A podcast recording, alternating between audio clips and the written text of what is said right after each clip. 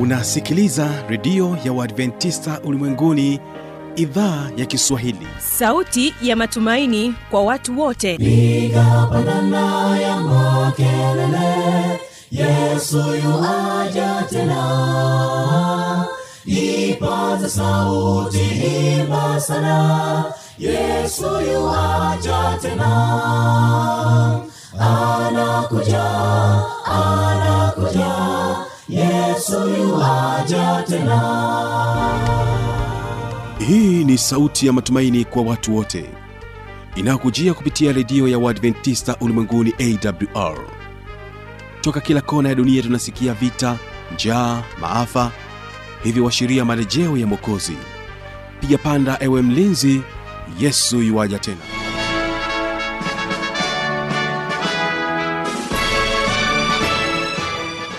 hujambo na karibu katika matangazo yetu kupitia idhaa ya kiswahili ya redio adventista ulimwenguni awr inayokutangazia kutokea morogoro kwa masafa mafupi ya mita bendi 16 mpendwa msikilizaji ungana nami kupitia morning fm na vilevile vile kupitia rock fm hii leo mtandao wetu ni www org.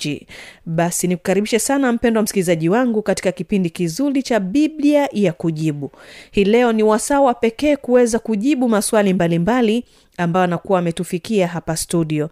Awali ya yote tunao waimbaji wa advent celestio wanakwambia linda moyo huo ndio wimbo wa kwanza ambao tutaweza kubarikiwa nao katika kipindi hiki cha biblia ya kujibu. Na katika wimbo wa pili tutaendelea kubaki nao advent celestio na wimbo unaosema safari yangu. Awali ya yote tafadhali watege sikio advent celestios wanakwambia linda moyo. Ili hupewa chakula maji safi na kutunzwa huvalishwa nguo nzuri mwonekana maridadi lakini ajabu umesahau kutunza moyo wako. Jambo lililo muhimu linaloleta uzima lina moyo kuliko yote uyalindayo. Zitokako chemichemi za uzima hekima ufamu na heshima. Kwake bwana chakula cha kiroho ni neno la bwana. Kustawi na matunda ni mwenendo bora. Kazidi kutenda mema juhudi yako si bure tavuna ulichopanda. Ulichopanda. Kazidi kutenda mema. Juhudi yako si bure. Tavuna ulichopanda. Ulichopanda. Chakula cha kiroho. Ni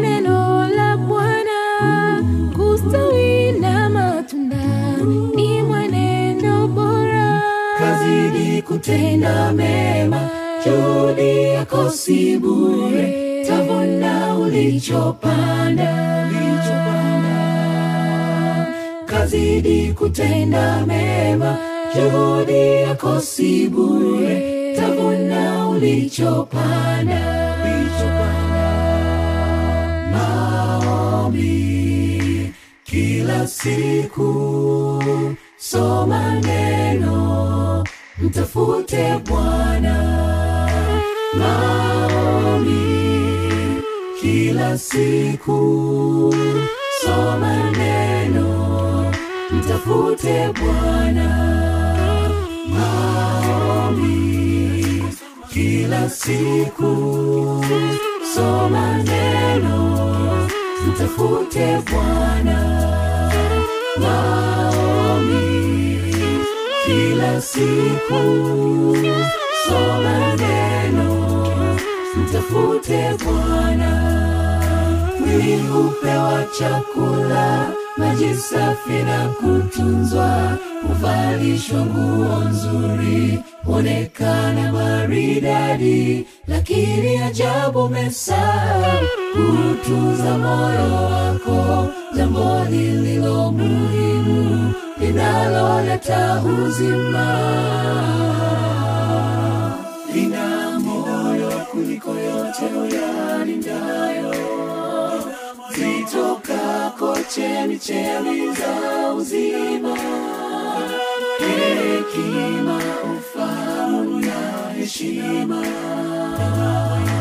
Vyatoka kwa bwana vyatoka kwa bwana. Vyatoka kwa bwana. Na msikilizaji kumbuka uko nami kibaga mwaipaja na moja kwa moja karibu katika kipindi hiki cha biblia kujibu ambapo leo hii tutabarikiwa naye mchungaji daniel mshola akitaka kukufafanulia kwamba yesu alikaa siku ngapi kaburini. Na kusii umtege sikio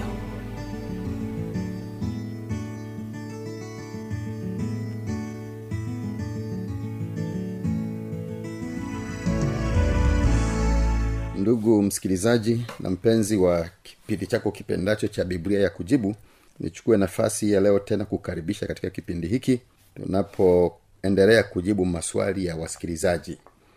Nikualike mahala pale ulipo basi uwe tayari. E, kama una biblia yako chukua biblia yako. Kama unachukua karatasi basi na kalamu yako uwe tayari tuweze ku, kuendelea pamoja siku ya leo tena. Na tuombe. Baba asante kwa saa hii tena saa imefika katika kipindi hiki kizuri cha biblia ya kujibu yako maswali ya watoto wako mbalimbali. Mbali. nami napokwenda kuyajibu uwe pamoja nami lakini pia uwe pamoja na msikilizaji kupitia kwa maswali tupate kujifunza mambo fulani ya muhimu kwa ajili ya uokovu wetu. Katika jina yako Yesu mwokozi wetu amina. Ya leo nitaanza na swali lililoulizwa na rehema mwakalinga e, kutoka kule iringa. Rehema mwakalinga e, kutoka kule iringa yeye ana swali linalosema mm, bwana yesu alikaa siku ngapi kaburini? Mbona ni kama siku mbili badala ya siku tatu? Bwana yesu alikaa siku ngapi kaburini? Mbona ni kama siku mbili badala ya siku tatu? E, ninapojibu swali lako e, rehema e, nianze tu kwa kusema ya kwamba utaratibu wa, ku, kuhesabu siku e, uliokuwepo zamani ndio unaoendelea hata sasa e, siku hazihesabiwi kwa sababu ya ya muda e, tukio lilipofanyika. E, lakini siku na tarehe zinahesabiwa kulingana na e, na muda wake kabla ya mabadiliko kuwa ya siku moja kwenda siku nyingine. E, katika katika biblia na hasa tukirejea katika kitabu cha mwanzo sura ya kwanza mungu anapoumba. E, ukisoma aya mwanzo moja aya ile ya tano mungu akai- akaiita nuru mchana na giza akaliita usiku ikawa jioni ikawa asubuhi siku moja. E, ikawa jioni ikawa asubuhi siku moja. E, ukisoma aya ya nane mungu akaliita lile anga mbingu ikawa jioni ikawa asubuhi siku ya pili. Ukiendelea kusoma siku zote sita e, za alizozitumia mungu katika kuumba e, siku inaanza jioni. Na jioni hii ni pale jua linapozama kwa hiyo jua likizama siku moja imekwisha inaanza nyingine. Kwa hiyo itaendelea kutapambazuka asubuhi na itaendelea mpaka jioni. Kwa hiyo kwa mungu tuna masaa kumi na mbili ya usiku wa pamoja na masaa kumi na mbili ya mchana wa pamoja. Hii hesabu tulio nayo sasa ya kuhesabu eh, siku moja inakwenda mpaka saa sita usiku alafu tena nyingine naanza sasa na dakika moja mpaka, mpaka kesho yake tena hayo ni mahesabu au mabadiliko yaliyofanywa na serikali ya kirumi. Lakini kwa mungu narudia tena siku inaanza jioni jua linapozama na inachukua masaa yote kumi na mbili ya usiku eh, lakini pia ina, ina masaa kumi na mbili ya mchana. Ah, hiyo ndio inatengeneza siku ya masaa ishirini na nne. Sasa juu ya huyu yesu e, biblia inachosema katika kitabu cha ruka sura ya ishirini na tatu e, unaweza kufungua biblia yako msikilizaji wangu katika kitabu cha ruka sura ya ishirini na tatu ukianzia aya ile ya arobaini na nne biblia nasema hapo ilikuwa yapata saa sita kukawa giza juu ya nchi yote hata saa kenda yaani saa tisa. Jua limepungua nuru yake pazia la hekalu likapasuka katikati. Yesu akalia kwa sauti kuwa akasema e baba mikononi mwako naiweka roho yangu kwa yesu alikufa eh, muda wa saa tisa muda wa saa tisa na ni siku gani aliyokufa? Hiyo saa tisa ilikuwa saa tisa ya siku gani? Ukianzia aya hamsini na tazama akatoka mtu mmoja jina lake yusufu ambaye ni mtu wa baraza mtu mwema mwenye haki. Wala hakulikubali shauri na tendo lao naye ni mtu wa arimathaya mji mmoja wa wayahudi. Tena anautazamia ufalume wa mungu. Mtu huyo alikwenda kwa pilato akataka kupewa mwili wa yesu akaushusha akauzinga sanda ya kitani akauweka katika kaburi lililochongwa mwambani ambalo hajalazwa mtu bado ndani yake. Aya nne na siku hiyo ilikuwa siku ya maandalio na sabato ikaanza kuingia. Kwa yesu amefariki muda wa saa tisa kabla siku hii haijaisha. Eh, siku, muda wa saa tisa naam na siku hiyo ilikuwa ni siku ya maandalio ni siku ya ijumaa. Kwa hiyo ilikuwa haijaisha. Unajua hata kama mtoto angezaliwa saa kumi na moja saa kumi na mbili au mtu angelikufa eh, siku hiyo alisema wangesema amefariki ijumaa awahesabu masaa ishirini na nne yaishi ndipo wasema sasa amaliza siku. Hapana. Kwa hiyo ilikuwa ni siku ya ijumaa saa tisa. Ya kwa hiyo kama ilikuwa ni ingekuwa ni tarehe labda kama ni tarehe mbili tungesema au, ni tarehe mbili yeah, ndiyo amekufa. Alafu ijumamosi akapumzika kaburini. Ukisoma aya ile ya hamsini na tano na wale wanawake waliokuja naye toka galilaya walifuata wakaliona kaburi na jinsi mwili wake ulivyowekwa. Wakarudi wakafanya tayari manukato na marhamu na siku ya sabato walistarehe kama ilivyoamriwa. Kwa hiyo ijumaa jua lilipozama eh, sabato ilianza siku ya sabato ilianza. Na hawa wanawake walistarehe kama ilivyoamriwa. Ilivyoamriwa na nini? Na sheria ya mungu. Maana mungu ameamuru siku sita tufanye kazi lakini siku ya saba ni sabato ya bwana mungu. Kwa hiyo amefariki siku ya ijumaa. Hiyo ni moja ni siku ya ijumaa. Jumamosi siku ya sabato akapumzika kaburini. Hiyo ni siku ya pili hata siku ya kwanza ya juma ukisoma ruka ishirini na nne aya ya kwanza siku ya kwanza ya juma hii ni nyingine. E, kwa sababu ijumaa ilikwisha mpaka jioni yaani amefariki amefariki ijumaa e, saa tisa. Taratibu zikafanywa akazikwa kabla ya siku ya sabato kuanza yaani kabla jua lijazama na sabato ilipoingia kwa hiyo usiku wote wa siku ya sabato na asubuhi yake yote yesu alikuwa kaburini mchana wake wote yaani asubuhi mpaka jioni kwa hiyo jioni sabato inapokuisha jumapili inaanza inaanzia hapo tayari. Na ndiyo maana inasema hata siku ya kwanza ya juma ilipoanza kupambazuka. Tayari ni siku ya kwanza imeanza. Maana ilianza tangu jua lilipozama jana yake. Sasa inapambazuka asubuhi. Pambazuka asubuhi. Walikwenda kaburini wakiyaleta manukato waliweka tayari wakalikuta lile jua limeviringishwa mbali na kaburi. Na kwa ufupi ni kwamba yesu alikuwa tayari amefufuka. Kwa hiyo amekufa siku ya ijumaa ya, kwanza hiyo ya pili juma, jumamosi akapumzika kaburini. Ikaisha jumatatu wakati fulani basi wa asubuhi jumapili asubuhi akawa bwana amefufuka. Kwa hiyo iko iko hivyo. Hesabu zake ziko vizuri ziko vizuri. Haina maana ya kwamba pale alipo saa tisa aliyokufa ndo naanza kuhesabu mpaka saa tisa kesho yake ndio iwe siku moja alafu tena saa tisa kesho yake ndio ingekuwa siku ya pili. Hapana. Kinachoelezwa na yeye alikuwa ametabiri kwamba atakaa kaburini mm, atakuwa katika hali ya, ya, ya umauti muda siku tatu na zote zilitimirika zilitimirika. Kwa hiyo haikuwa kwamba lazima ule muda aliyokufa saa tisa ndipo ianze kuhesabiwa siku hapana. Siku ilishaanza alikufa katika masaa ya siku ya ijumaa. Kwa hiyo hiyo ni moja. Jumamosi ya pili yuko kaburini. Jumapili ya tatu ndani ya masaa fulani ya siku ya jumapili ilikuwa ikiendelea yesu akawa amefufuka ambayo ni siku ya tatu. Kwa hiyo biblia iko vizuri na nakutia moyo rehema mwakalinga na wewe unayenisikiliza kufahamu ya kwamba yesu alikufa kama ilivyokuwa imetabiriwa naam na alikuwa katika hali ya wafu kwa muda wa siku e, tatu ukianzia ile ijumaa aliyokufa lakini pia jumamosi akapumzika na masaa fulani ya jumapili iliyokuwa bado haijaisha siku nzima lakini ndani ya masaa yake ya asubuhi huyu yesu akawa akawa amefufuka. E, swali jingine ambalo ningependa kulijibu leo ni swali kutoka kwa ndugu agrey kutoka mbeya agrey kutoka mbeya anauliza mwanaume anatakiwa kuoa wake wangapi? Lakini sehemu ya pili anauliza yakobo alikuwa na wanawake wangapi? Sasa tukiisoma biblia katika kitabu cha cha mwanzo maana ndiko historia ya mwanadamu inakoanzia katika sura ile ya kwanza mwanzo moja na ile aya ya ishirini na sita na ile ya ya ishirini na saba e, mungu anasema maneno haya. Mungu akasema na tumfanye mtu kwa mfano wetu kwa sura yetu wakatawale samaki wa baharini na ndege wa angani na wanyama wa nchi yote pia na kila chenye kutambaa kitambaacho juu ya nchi.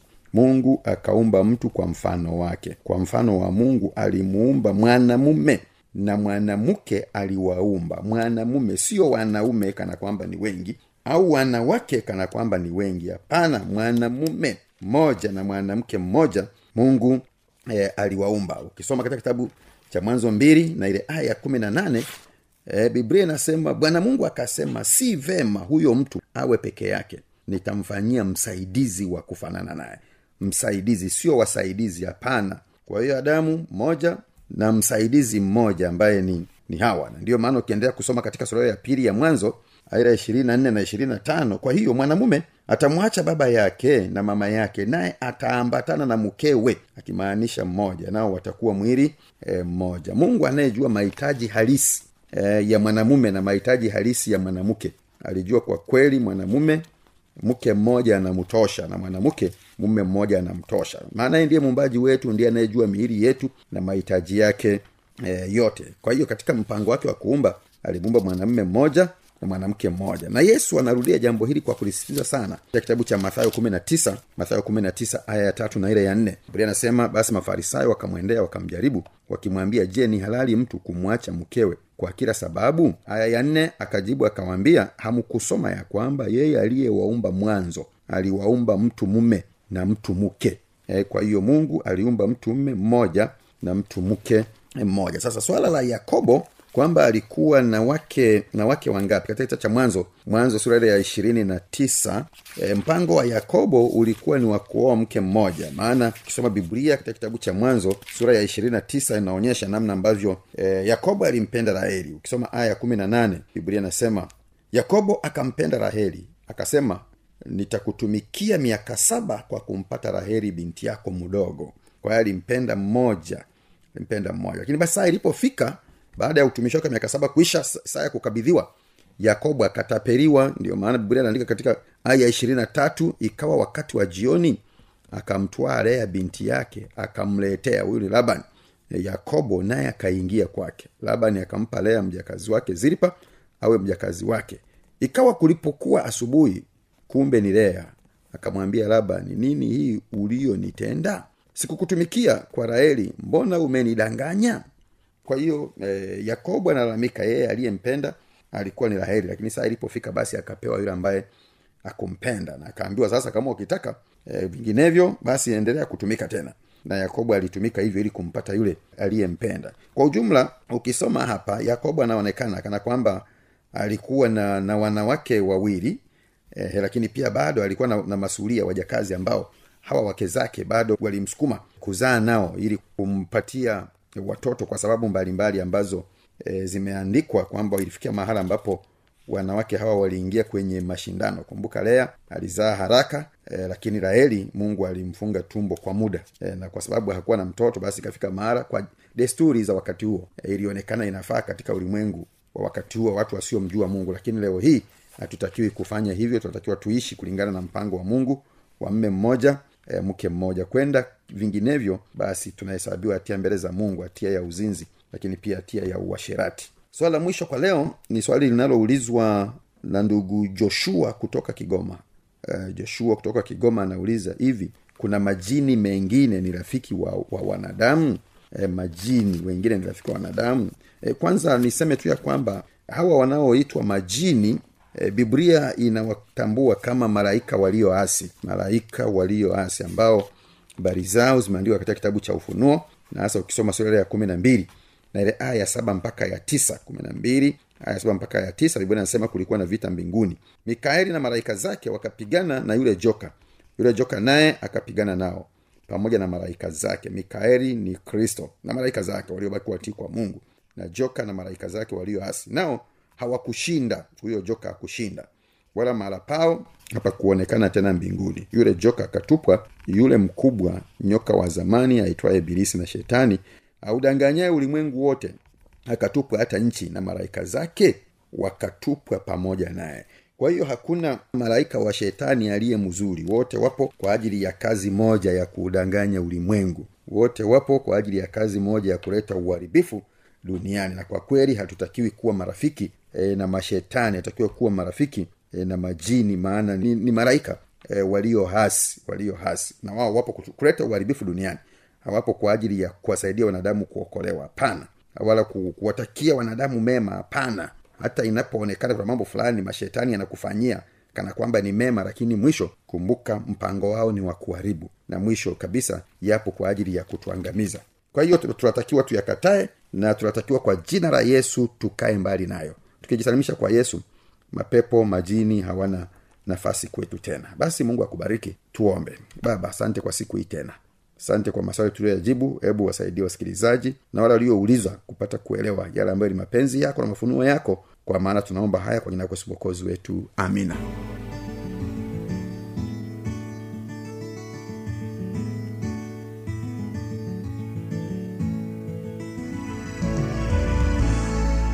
na hiyo ndio tamati ya kipindi hiki cha biblia kujibu. Kama una maswali maoni au changamoto anwani hii hapa ya kuweza kuwasiliana nami.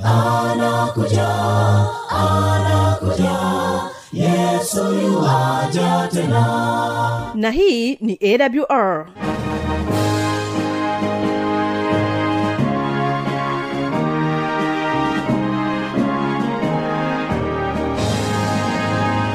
redio adventista ulimwenguni awr sanduku la posta 172 morogoro tanzania. Anwani ya barua pepe ni kiswahili at awr org. Namba ya mawasiliano simu ya kiganjani 65357814 na pia unaweza kuwasiliana nasi na idhaa ya maasai kwa nambari 769 986355 ukiwa nje ya tanzania kumbuka kuanza na namba kiunganishi alama ya kujumlisha 255 unaweza kutoa maoni yako kwa njia ya facebook kwa jina la awr tanzania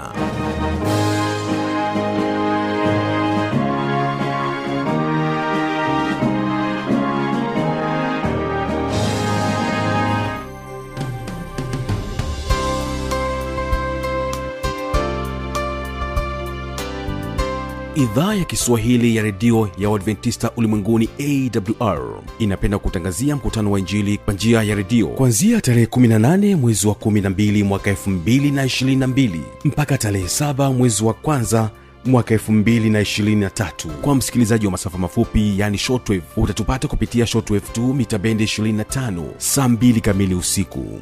Na kwa msikilizaji wa morning star fm ni saa tatu na dakika 15 usiku. Neno kuu la mkutano ni tumaini katika ulimwengu wenye changamoto. Mnenaji ni mchungaji godliven gesi. Na mpendwa msikilizaji napenda kuchukua nafasi hii kukaribisha tena katika mfululizo wa vipindi vyetu vya tumaini katika ulimwengu wenye changamoto. Jina langu naitwa mchungaji mwalimu godliven maximilian gesi. Tunajifunza kitabu chenye tumaini katika ulimwengu wenye kukosa tumaini.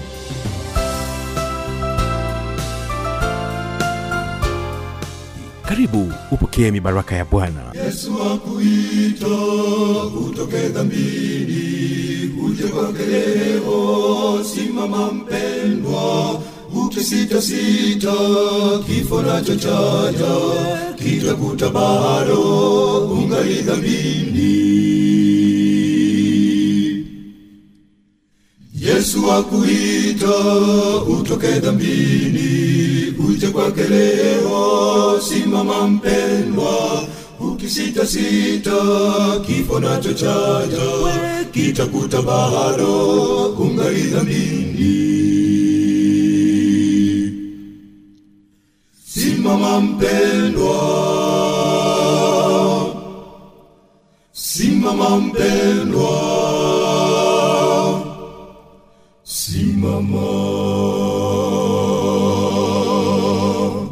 kesho ni mafundisho makuu. Tafadhali usipange kukosa kuweza kubarikiwa na neno la mungu. Advent celestials wanakwambia safari yangu. Kwa heli